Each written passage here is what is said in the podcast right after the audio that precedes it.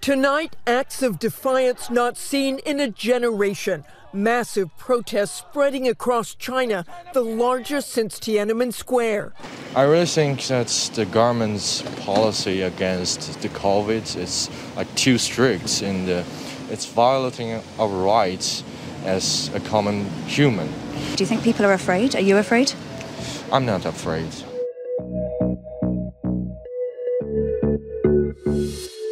It's Monday, November 28th, 2022, and welcome back to Goodfellows, a Hoover Institution broadcast examining social, economic, political, and geopolitical concerns.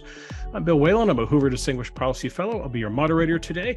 Looking forward to a spirited conversation between our three Goodfellows, as we call them. That would be the historian Niall Ferguson, the economist John Cochrane, the geostrategist Lieutenant General H.R. McMaster, they are Hoover Institution's senior fellows, all.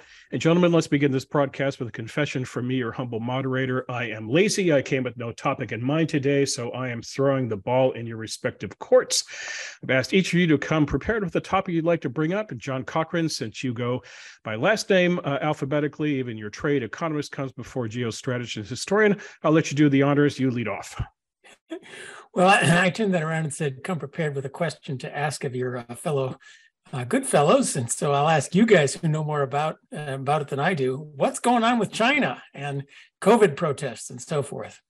Hey, well, Niall spent a lot more time than I did there. So, Niall, you should you should take this first. Take it, Niall. Well, it's remarkable uh, as somebody who spent five years as a visiting professor at Tsinghua to see protests on the Tsinghua campus. That's one of the two big uh, universities in Beijing, uh, near a building that I know well. And those uh, protests are more than merely protests about the COVID restrictions. Uh, and this is an important point uh, to begin with.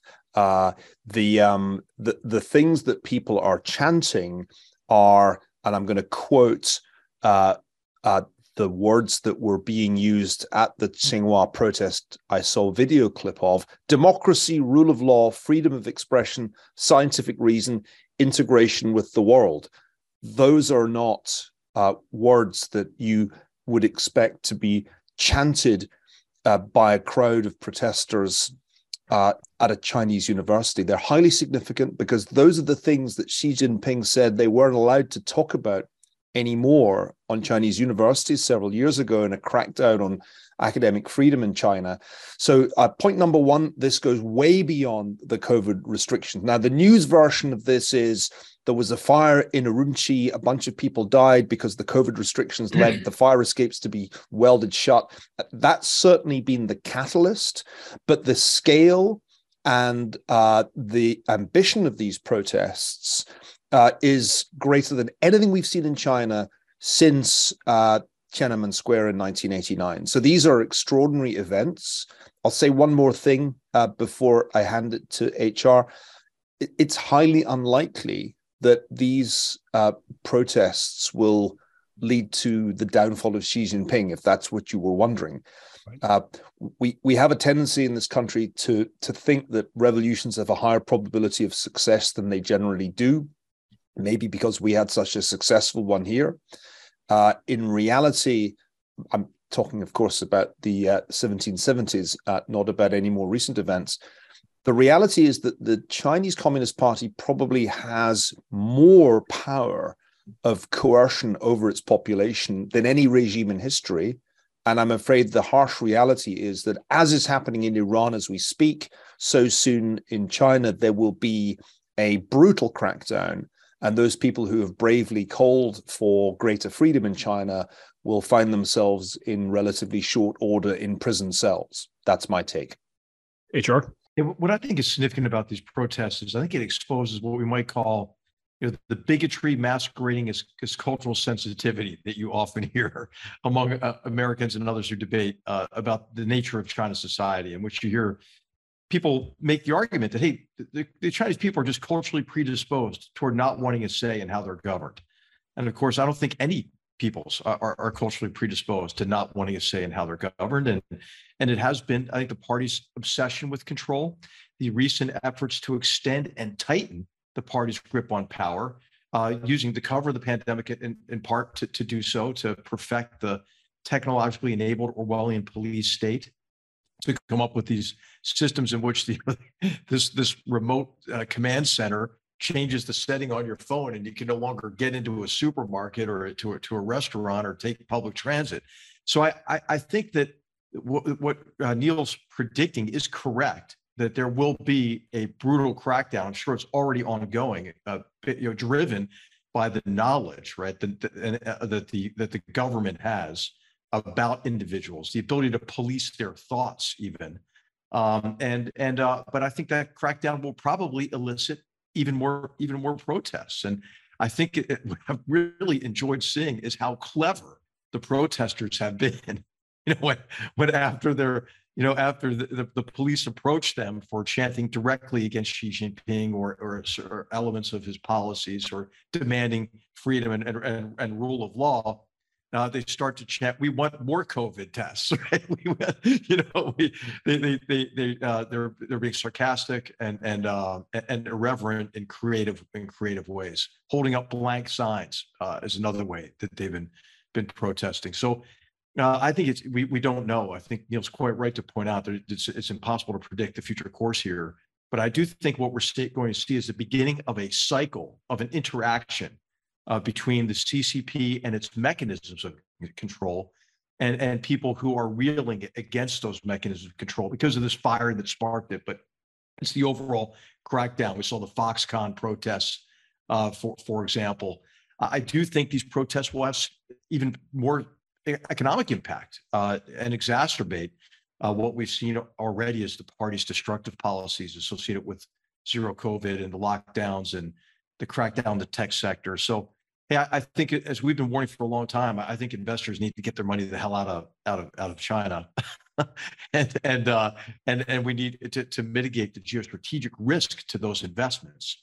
This shouldn't doesn't necessarily have to be government policy, John. I think it was what you fear uh, with outbound investment screening and so forth. I hope the market now will begin to make the corrections that I think are, are, are necessary, given the fact that our hopes for China under the Chinese Communist Party clearly have not panned out. Can I ask you guys a question and then then a comment? But first, the question: um, How good is the Chinese government's control? Normally, the way this works is uh, protests like this boil up. The regime is, as you guys said, brutal in its crackdown. Uh, but does China not even have to be brutal? And and, and things fall apart when the uh, when the cops refuse to shoot into the crowd. But my impression of China, and, and, maybe I'm overstating how good they are, is that they don't have to be brutal. They simply turn on the cameras, then they can track down every single person at a protest, and then they zero them out. And you know, you can't go into a store, you can't go into whatever, and then the police know exactly who you are, and they can come two months later and knock on your door, and and that's the end of that. Uh, are they that good, or is there a chance for protests to, you know, pro- protests here? The protest comes. If you get away from the cops, you're done. Well, I was talking to a, a, an expert uh, uh, on China earlier today, and he gave it a zero percent probability that these right. uh, protests could uh, could somehow overthrow the regime, or even lead to a, a, a, forced political change at the top of the CCP. John, the, the, the kind of short answer to your question, which I base partly on my own experience, is that the social credit system in China is not complete and all uh, embracing. The traditional forms of social control and coercion that were built up by Mao Zedong are probably still as important. And those include the fact that the Chinese Communist Party has literally uh, at least one person, one member in every apartment block who's keeping an eye on on his uh, or or her neighbors. Uh, there is a an extensive domestic policing system uh, with a budget comparable uh, with that of the military, and so. Uh, the the surveillance system that's been introduced to create a kind of panopticon in the last 10 years or so with uh, facial recognition technology, ubiquitous cameras, that that's on that's coming on top of an existing totalitarian system that was already extraordinarily uh, comprehensive in its coverage, and and that's why it would be really astonishing if these protests were somehow more successful than the protests of 1989, uh, which were of course brutally crushed by the deployment uh, of of tanks uh, into into central Beijing. I'm not sure it'll come to tanks uh, this time. I think it's probably going to be uh, riot police and uh, and armored vehicles uh, in the real trouble spots. But you'd really you'd really be seeing something truly miraculous if popular protest in these conditions could could achieve could achieve anything really. I, I I'm I'm sorry to be pessimistic about this, but I want to remind you that for weeks uh, on uh, U.S. and and Western social media, there were videos of heroic uh, protesters in Iran uh, protesting against the uh, enforcement of the uh, sartorial restrictions on on women. we hear less and less about these protests because they are being crushed as as we speak. And repressive regimes in the early 21st century are really very well equipped to stamp out the kind of protests that were a big problem in the 18th and, and in the 19th century in many countries. Uh, over time, the states just got more powerful. And it takes a weak state to, to lose control uh, of popular protest, a weak state like the weak states of Eastern Europe in 1989. So I do, I do want to object. The American Revolution was not painless. Uh, I think of all of our wars, it had the most deaths per capita uh, of any one. Uh, I'm pretty sure that was the Civil War, John. Uh, per capita, I'm not sure. The Revolutionary War might have outdone the Civil the War. The Civil War was much the bloodiest war in American history, including all. The it was the American Revolutionary War was quite bloody. No, actually, tell tell tell you something. The American uh, War uh, of Independence was quite a small war because Britain didn't really contest it uh, in the way that it contested the French Revolution. The, the French Revolutionary Wars were huge because Britain really yes. was determined to right. to prevent that revolution from succeeding. But in the end, there were enough Whigs in, in Britain who broadly sympathised with uh, the Patriots in, in the American colonies for it not to be that big a war. But that's a that's a footnote for our historian. And you've got you've got you've got to hand it to British incompetence also uh, in, the, in the British command. I mean, they did a great job in helping to defeat themselves, but also the you know the, the courage of the you know of the uh, of the you know the the uh, revolutionaries and and uh, and the assistance of the French. And but but I'll just to, not to get off topic, but it was if it is not the bloodiest per capita, I think it is the bloodiest war per capita in American history. We'll have to look that up and, and let our viewers know by the end if we finally get a fact checker on that. But but but of course, the the Civil War in real numbers was certainly the bloodiest.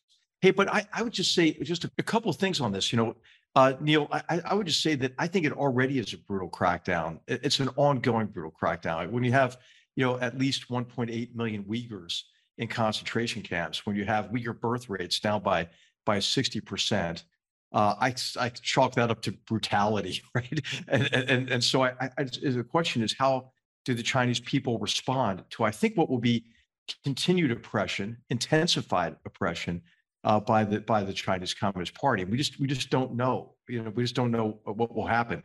Uh, Iran, uh, I think you're, you're right to point out that the that the protests have tailed off, but they're still continuing, especially in, in the Kurdish region in Iran.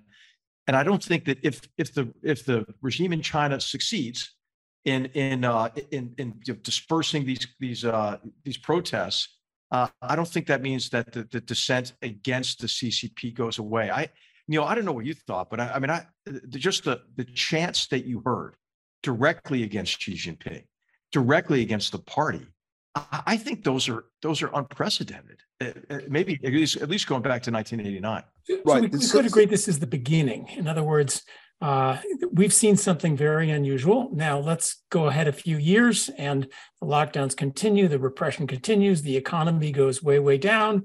You could have something that is that is serious.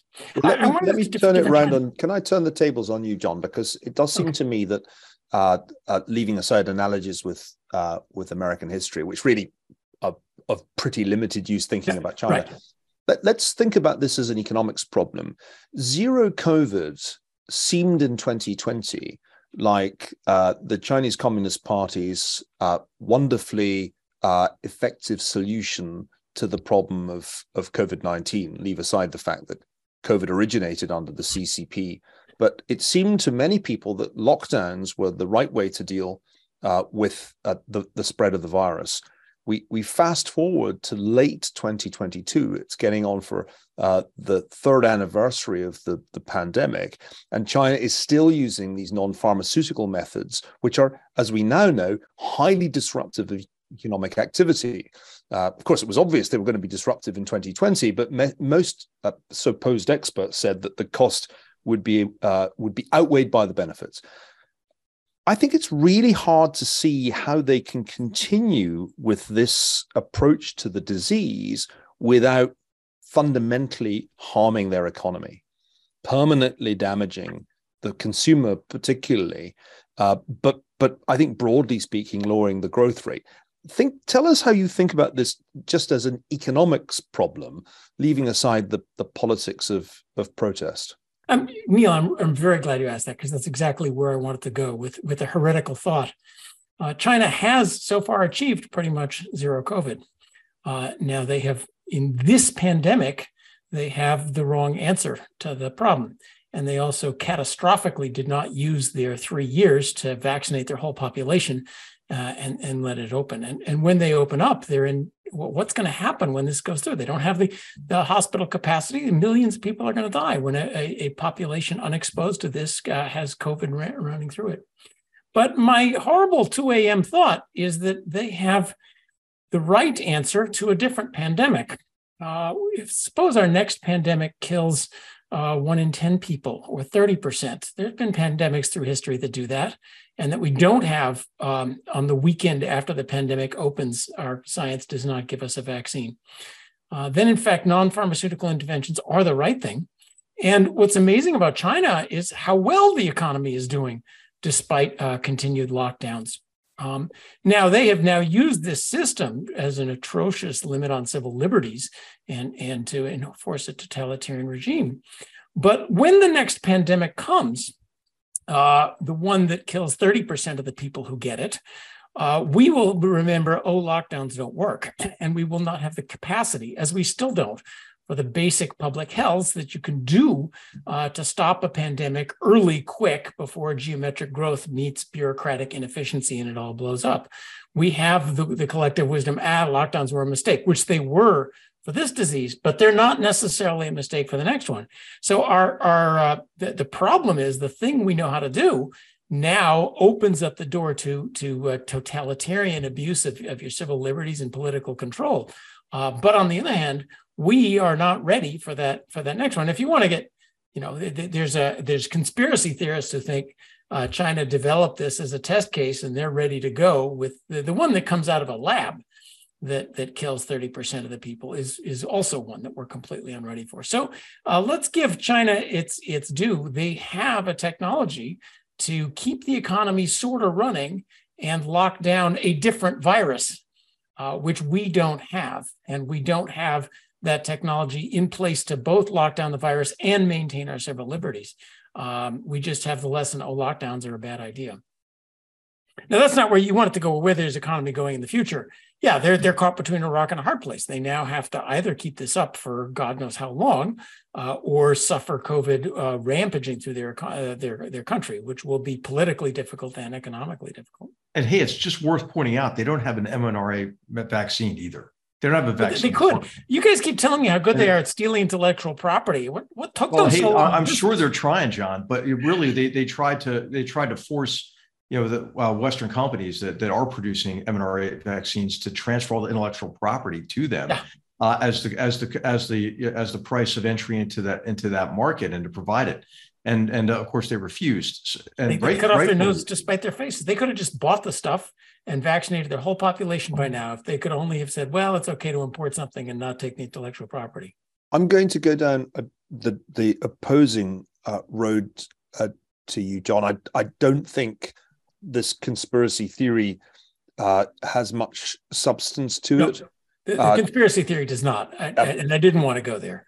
And, uh, but, but our unpreparedness that, for a a a real you you you're the historian. You know the plagues that we've had. We are now not prepared to do the things that it takes to stop a plague from happening if we don't have the vaccine. And there is some uh, probability of of a kind of antibiotic resistant bubonic plague with a very high mortality rate. It's not a zero probability scenario, but it's it's probably a relatively low probability scenario compared with uh, let's call it the base case, which is that China's zero COVID policy condemns uh, China's economy to, economy to much gl- slower growth. There's no way out because if they were to open up now, at least a million mostly elderly Chinese would die, and their relatively thinly spread healthcare system would be overwhelmed. So I think what we're really seeing here are the, the pathologies of a centralized totalitarian regime uh, playing out in ways that that are are going to end China's economic miracle and return Chinese society to levels of, of totalitarian control that, that the Chinese haven't experienced really since the 1970s. And, and what I'm inclined to think is actually the opposite of you. I'm I'm I'm optimistic about this. Uh, for me, the 3 a.m. thought is, well, at some point this can't be sustainable uh, the, the system just can't possibly retain legitimacy with this combination of economic uh, slowdown, uh, repression, and uh, and what a bleak life. And that, that's part of, I think, what we're seeing here. The protests are not just political and they're not just about public health. It's a protest against the sheer misery of life under recurrent lockdowns. So you, are right. There's some probability that they're better prepared for Black Death 2.0 than we are, but it seems like the that's a low probability scenario compared with the quite high probability scenario that the Chinese Communist Party has reached the uh, point of diminishing returns. Its its totalitarian system has sort of it's sort of uh, gridlocked itself. It can only achieve social control and stabilize its public health system by killing its economy. And I think it is killing its economy, John. The growth rate's way down into low single digits this year, and it'll stay there as long as they as long as they have to persist with this policy. That's to me an optimistic inference.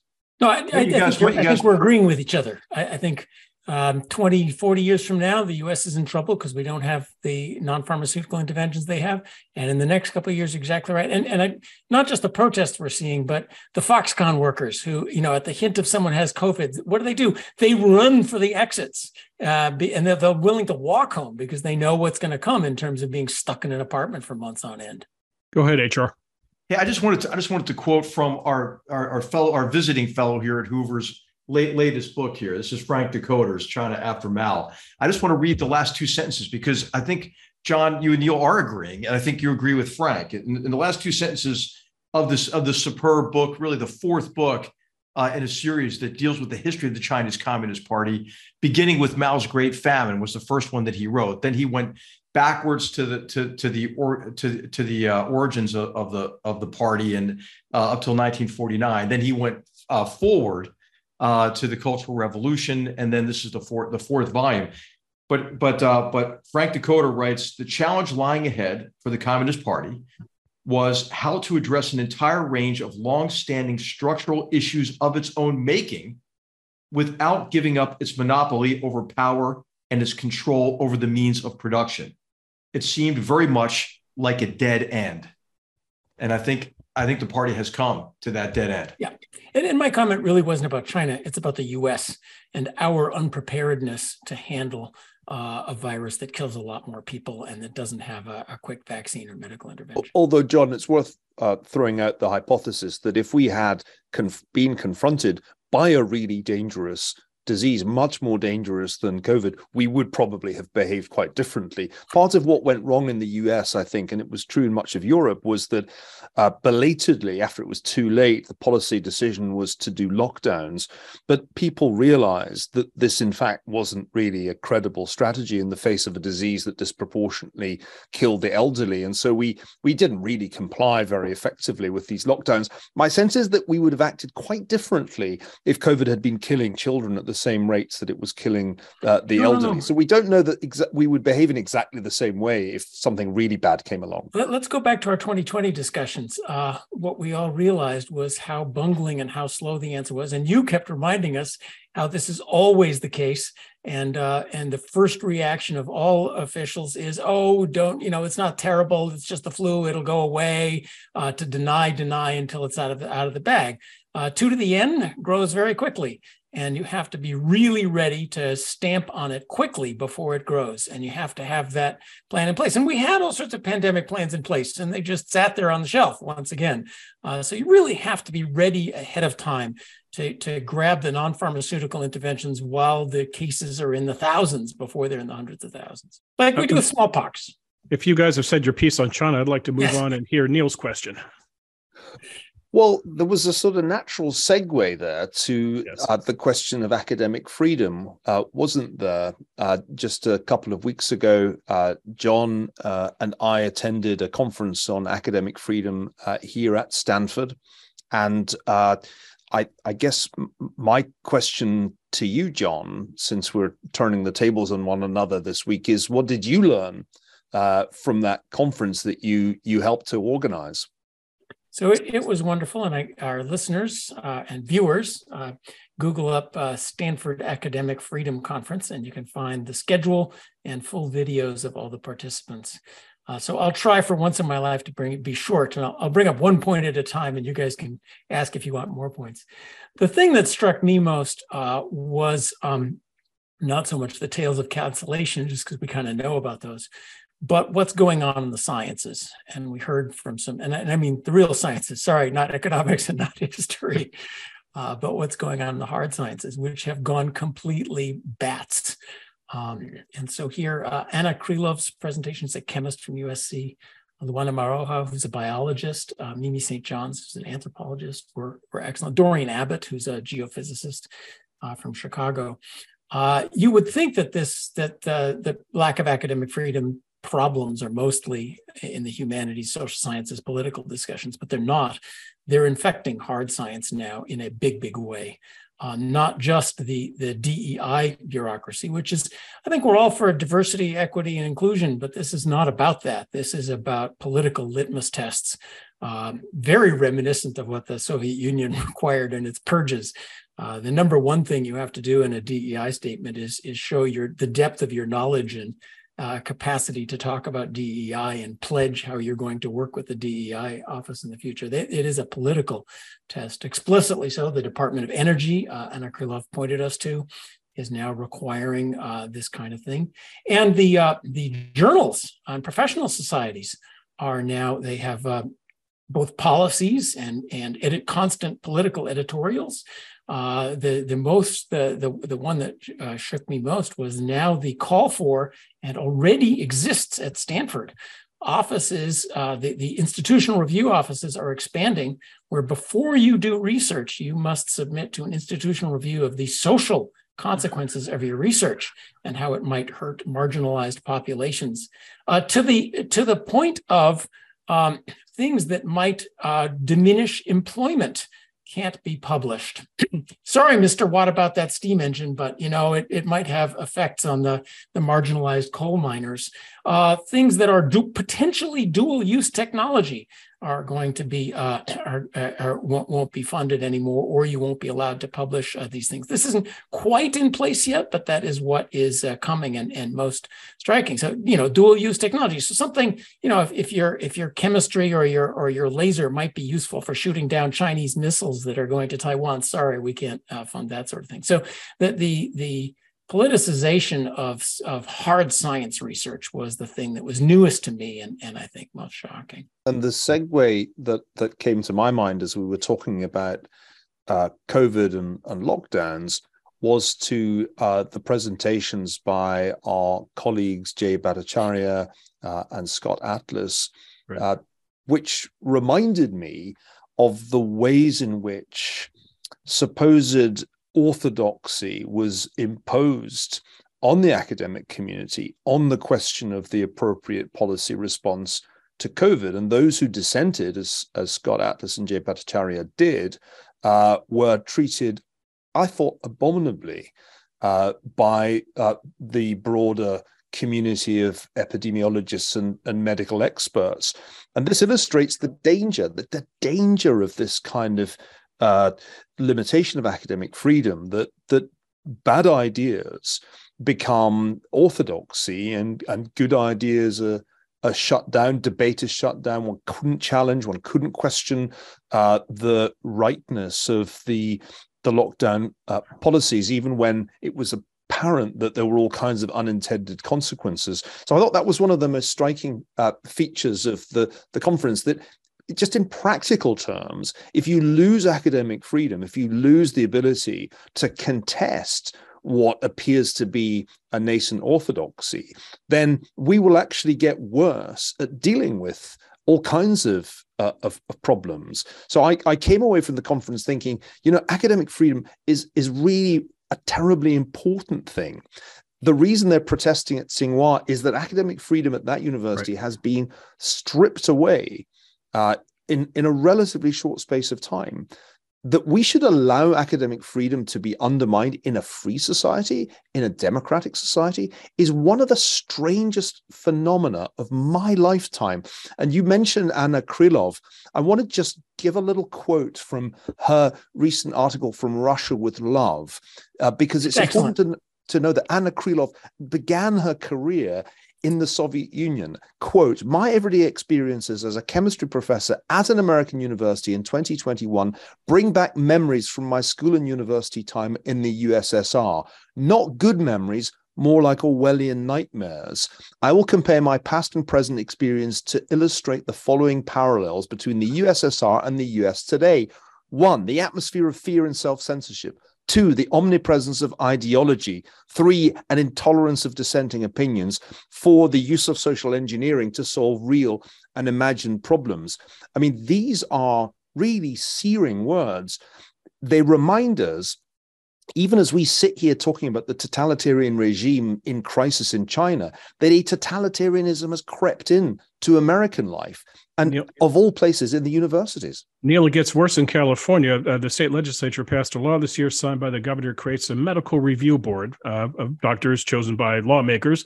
And if Jay Bhattacharya or Scott Atlas is accused of not uh, going along with conventional wisdom, they can be brought before the board and they can lose their medical license. So you're not just losing an academic position, you're losing your livelihood. But HR, Niall, Scott, what can you do? Much like China, if you want to protest within the system, what can you really do within the system without losing your job or having to move to Austin, Texas, Niall, and create a university out of nothing. well, my takeaways were one, if you want academic freedom, uh, it's better to be Peter Thiel than John Cochrane, uh, because the the real academic freedom comes when you can afford to take on the authorities. There's nothing like a vast uh, portfolio of private wealth to give you academic freedom. It's the thing that most academics lack because they're essentially uh, wage slaves. And two, the other takeaway for me is we're not going to solve this from within. There have to be new institutions. And that's why I'm such a keen proponent of the University of Austin. We're doing what we can here at Hoover. Uh, but I, I don't honestly think that we can transform the way that Stanford works any more than Taiwan can transform the way that the People's Republic of China works, if I may be allowed that analogy. Uh, I, am a little uh, more hopeful, and, and I will not short circuit. There, there was a lot of what are the practical solutions in the conference, which we can't uh, um, talk about entirely today.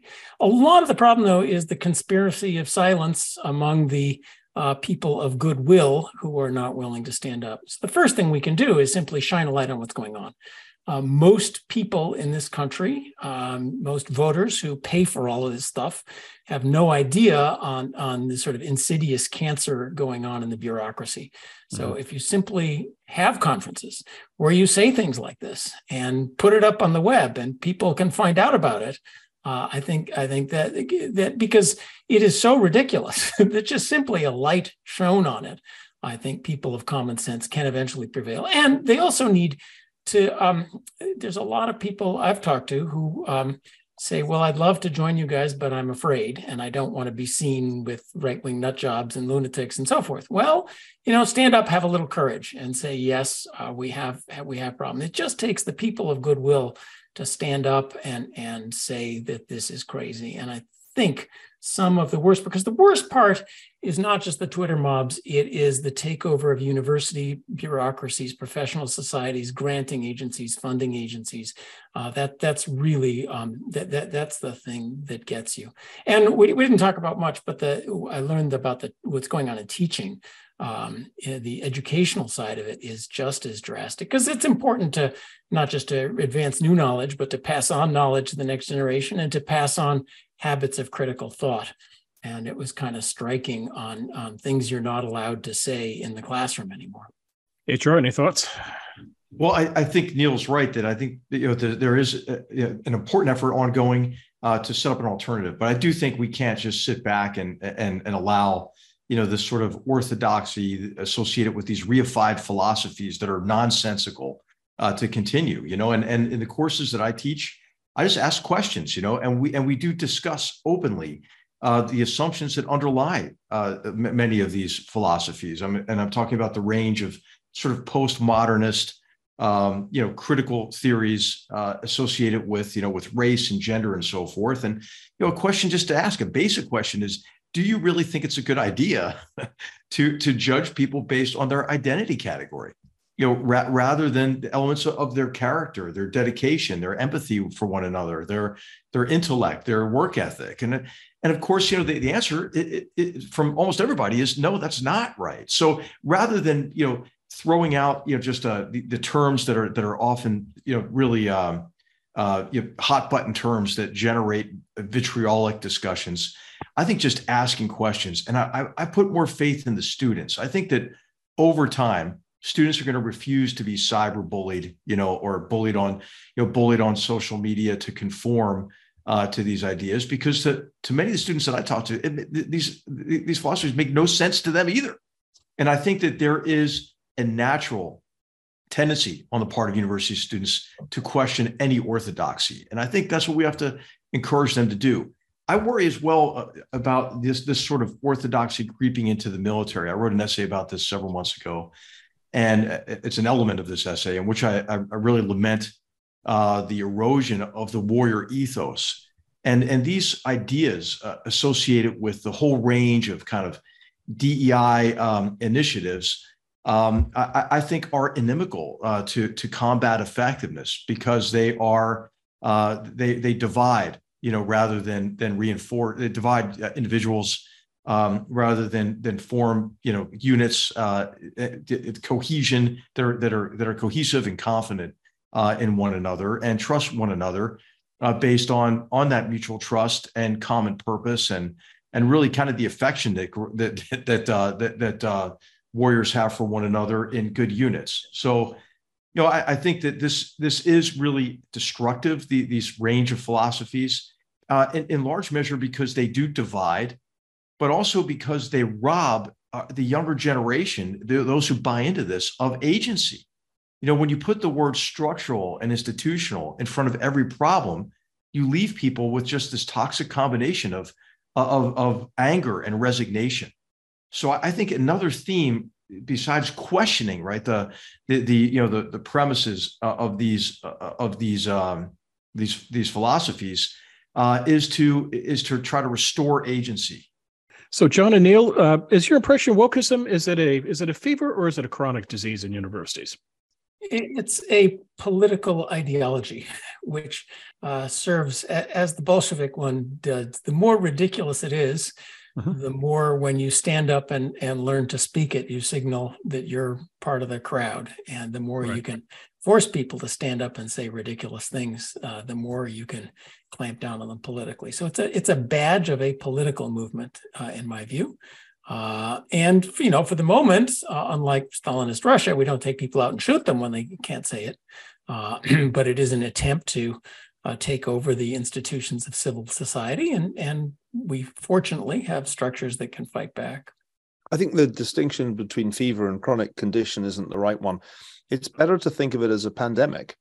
Uh, it's often uh, being called a mind virus. Uh, I think it was Richard Dawkins who first coined that phrase, and it, it spreads rather like a virus. Uh, and that's why I'm much more pessimistic than my colleagues who seem to think that there's a pendulum that will swing back uh, to the center. It won't.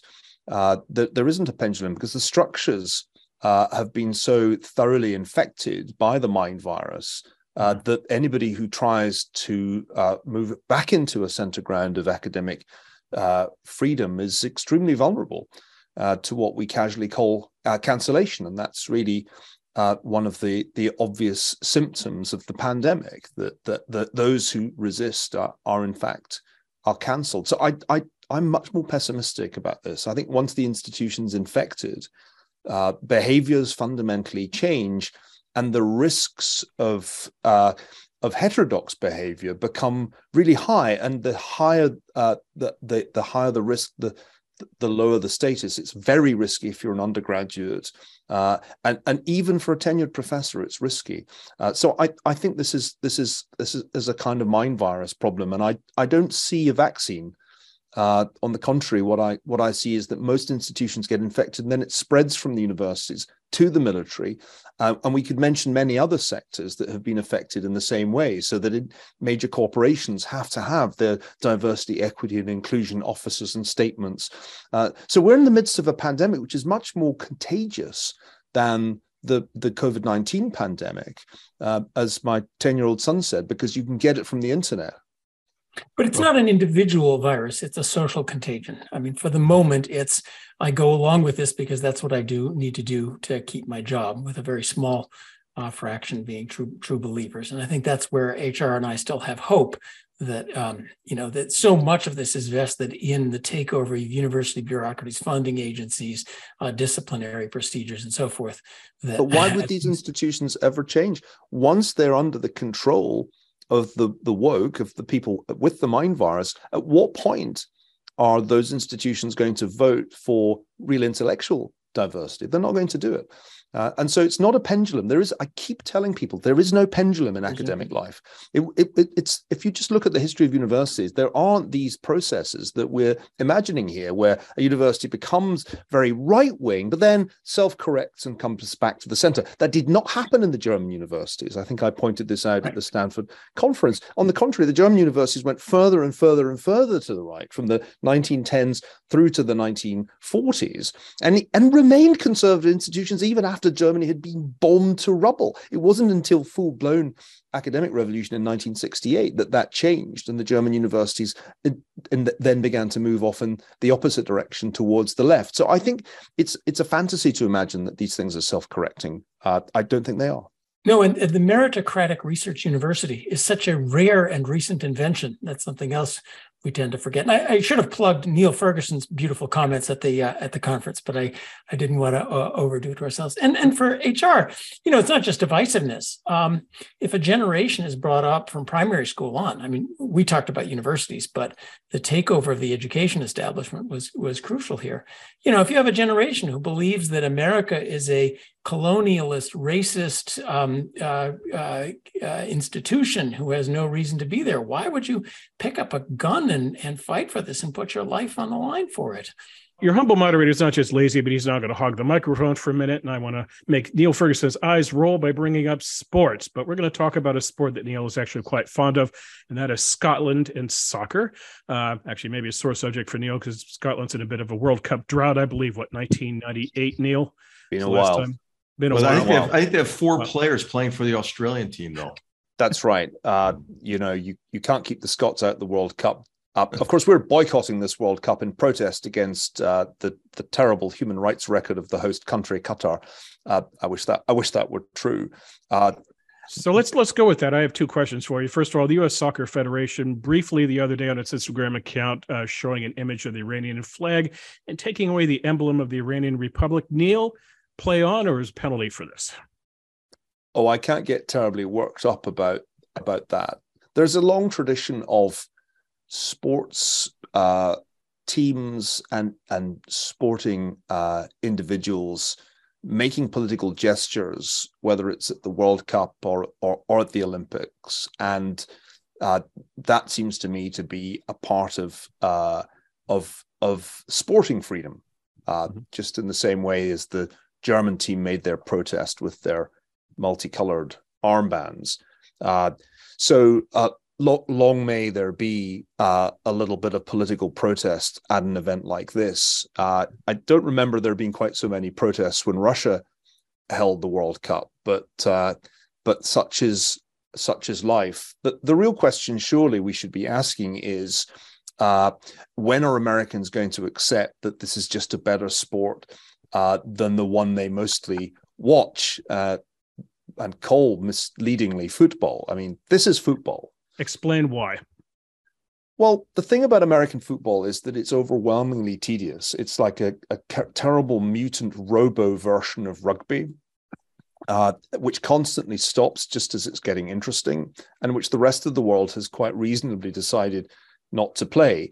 Everybody else plays uh, what Americans call soccer. Uh, that's why it's a World Cup, not like the World Series, which only Americans participate in uh, in baseball. Canadians, Canadian, don't forget the Canadians. I, I, I, almost did, but both Canada and the United States are at this World Cup, unlike uh, Scotland. I think that's great. It's produced already some exciting uh, football. I'm going to call it football. I'm done with calling it soccer. All right. So, Niall, in 2022, the World Cup lands in Qatar, and not exactly an ambassador of human rights. 2018, it lands in all places, Russia. Can you explain a bit about FIFA, the soccer governing body, how it comes to these conclusions? And is there a way to perhaps save the World Cup and do it in a better venue than these two pretty shabby countries? The thing about football is that it's it's been a professional sport for longer than more or less any other sport. Right. Uh, people were playing football for money a hundred years ago and there's even a good short story about this by a man named Yaroslav Hasek, who describes a Scotland team playing a Czech team in about 1910. And the Czechs are filled with patriotic fervor, but the Scots are only playing for the money. So it's a professional game, and it's accordingly been uh, run by venal individuals and organizations for a very long time, too.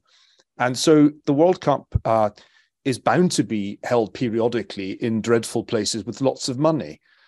Uh, uh, it, can't really only be played in wholesome countries because there aren't really that many wholesome countries. And we'd all get bored of Sweden after a few years. So this is just the way the World Cup is. It it it goes from one dodgy place to another, and and we we grumble about it. We're grumbling about it more this year than we did when it was played in Russia. And I think that's rather a shameful thing, considering that Russia was not exactly uh, smelling of roses when that World Cup was held. Uh, but uh, yeah, I think it just comes with the territory of a professional game. Mm-hmm. HR, okay, we're recording.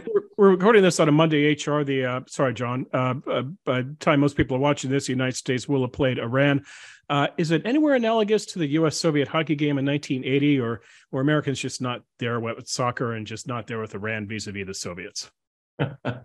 well, I mean, I think they're not there with soccer, despite Niall's best efforts, man. I mean, uh, watching the the U.S. and England, that was a great match, but it, like it ended in a zero-zero tie. I mean, how was that exciting? I mean, I just, and there was, and there was no beer. Thank you.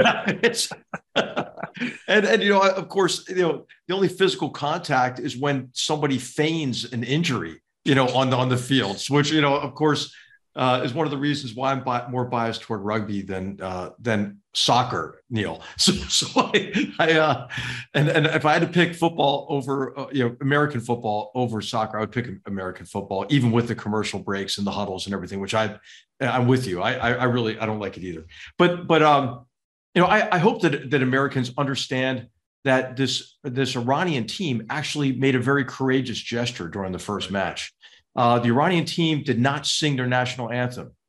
They stood with their chins up, with really looks of, of defiance uh, toward the theocratic dictatorship that continues to victimize its own people uh, after the murder of Maha, uh, Masha uh, Amini uh, and and the protests that, that that, followed and are, and are ongoing in, in Iran. So so I, think you know in this case this isn't the Red Army team that the Philadelphia Flyers beat the hell out of, which that, that's that was a great match too.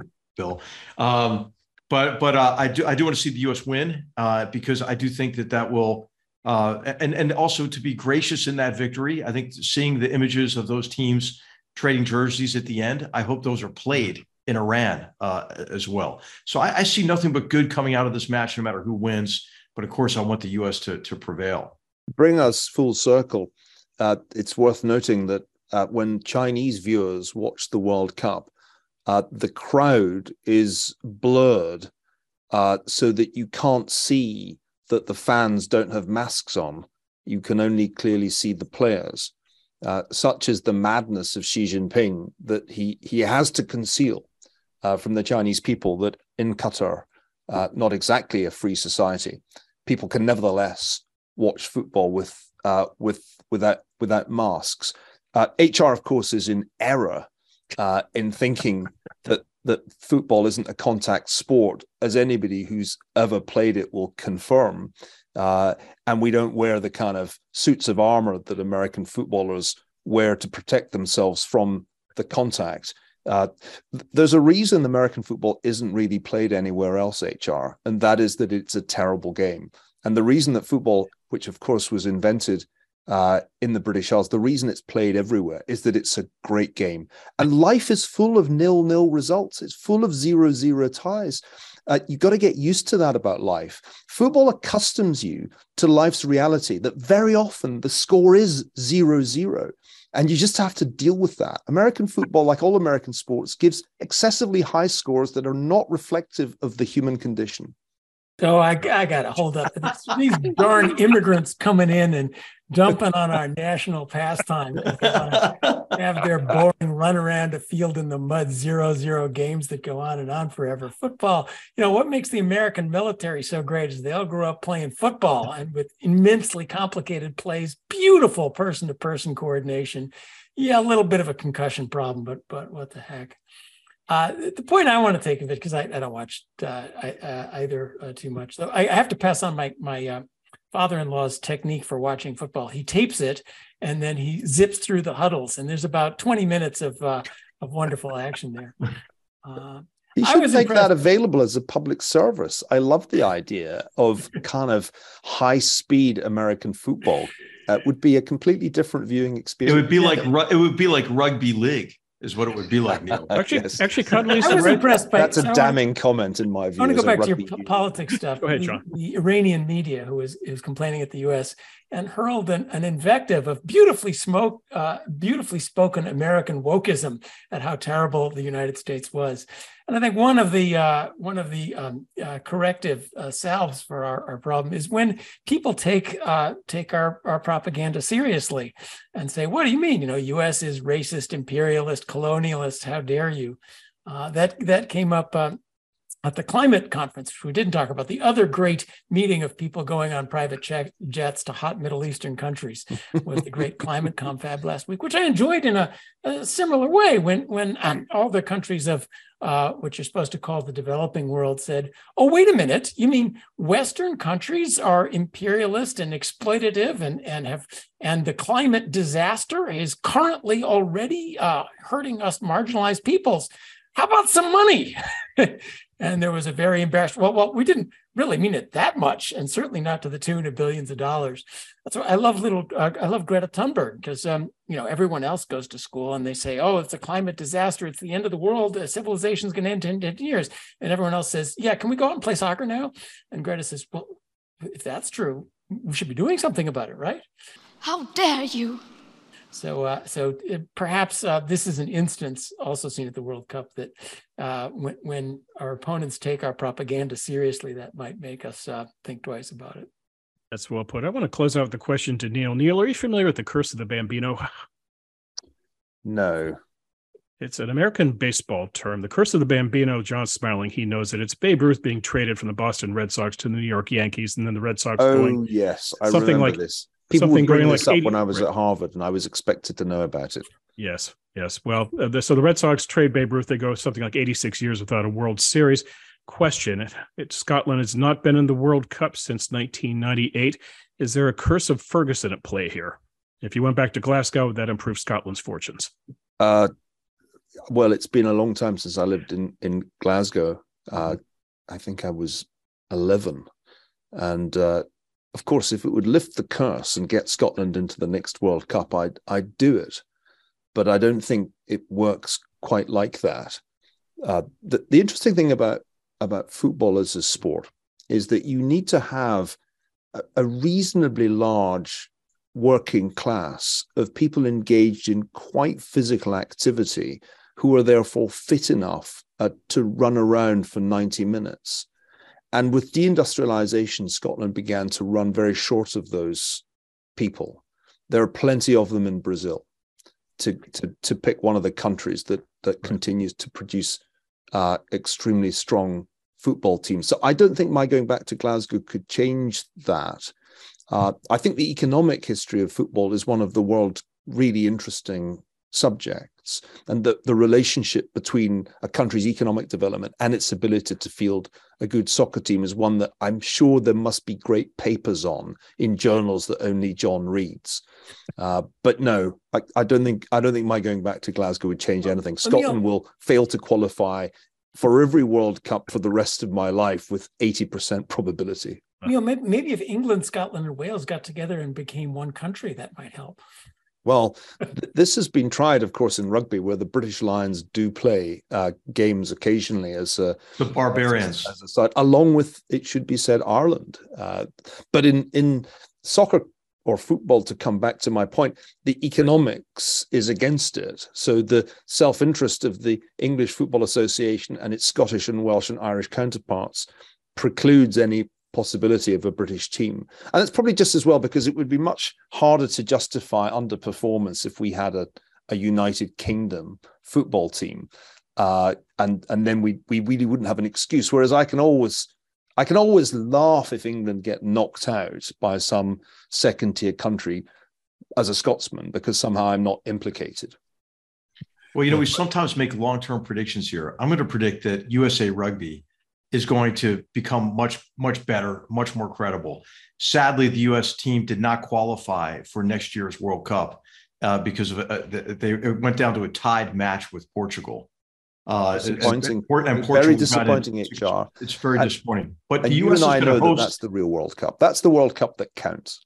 The US, the US will host uh, the Rugby World Cup in 2031, and I predict great improvements between now now and then. More US universities are now playing more American players. Certainly, the service academies, you know, Army, West Point is the reigning collegiate champion, and those are obviously all U.S. players. So I, I think that you know the sport is really uh, gaining momentum here in the U.S. And you know, I'll tell you, it's great for parents too because if they're looking for an alternative to American football uh, and the head injuries, I mean, kind of counterintuitively, rugby is a much safer sport because of the way that you teach form tackling and right. also, there's no blocking, so you don't get blindsided and get your legs cut out from under you. So I, I think that you know rugby is, I, I, think, is a pure sport, constant action, um, and you know you, you, don't have to put up with the, the feigning of injuries. That I mean, that's what really gets me I about, bad news about soccer, man. I mean, I, you know. Yeah, in rugby you get real injuries. There's no doubt. What, what counts, that's the bad news, John. sport, what counts in a sport is a large number of people who do this when they're young, in part to be the fan base and in part to be the, the pool of talent nobody young is is playing uh, rugby in the U.S.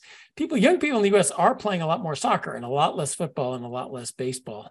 Uh, and so you don't, you know, N- Norway. John, there's there's a lot there's a lot more there's a lot more rugby being played. There really is. I mean, uh, across the country, it's catching on. Their youth leagues. I mean, it's and all you need is a, all you need is a mouthpiece and and you know maybe one other element of protective gear uh, and and your and your boots, your rugby boots, and you're good. That's all. You don't need a helmets or anything else. So here's a prediction to end our show with. yes. That by the end of this century, there will there'll have been a definitive decline, if not extinction, of the established American sports. American football will have been replaced by rugby. Uh, soccer, football will uh, will replace other activities. Basketball will be forgotten. Uh, and as for baseball, that too will have vanished, just as George Will has been predicting for, for years. So I, I think this will be one of the great historic uh, tectonic uh, plate shifts of the next. Uh, basketball remains years. played because you can do it inside in the winter. But uh, other than that, I'll go with. And what Americans do with their weekends will be a topic for another show, gentlemen. Let's leave it there today. Uh, great conversation as always. I hope you all enjoyed your Thanksgivings. By the way, we didn't talk about that, but I hope you had good holidays with your families. On behalf of my colleagues, Niall Ferguson, HR McMaster, John Cochrane, the very talented people behind the scenes who make this broadcast possible, we'd like to thank you for watching Goodfellows today. We'll be back at the show in about a week from now. Stay tuned, and the best way to keep in touch with us, to stay abreast of us, is to subscribe to our show. Leave some comments. Tell us what you like. Tell us what you'd like to hear. Who you'd like to see on the show. We watch and we listen to your comments. Thanks for watching our show today, and we will see you soon. If you enjoyed this show and are interested in listening to more content featuring H.R. McMaster, subscribe to Battlegrounds, also available at hoover.org/battlegrounds. I thought I was asking the academic freedom question. I thought that was my question. Okay, so so what do you guys want? What do you guys want to talk about?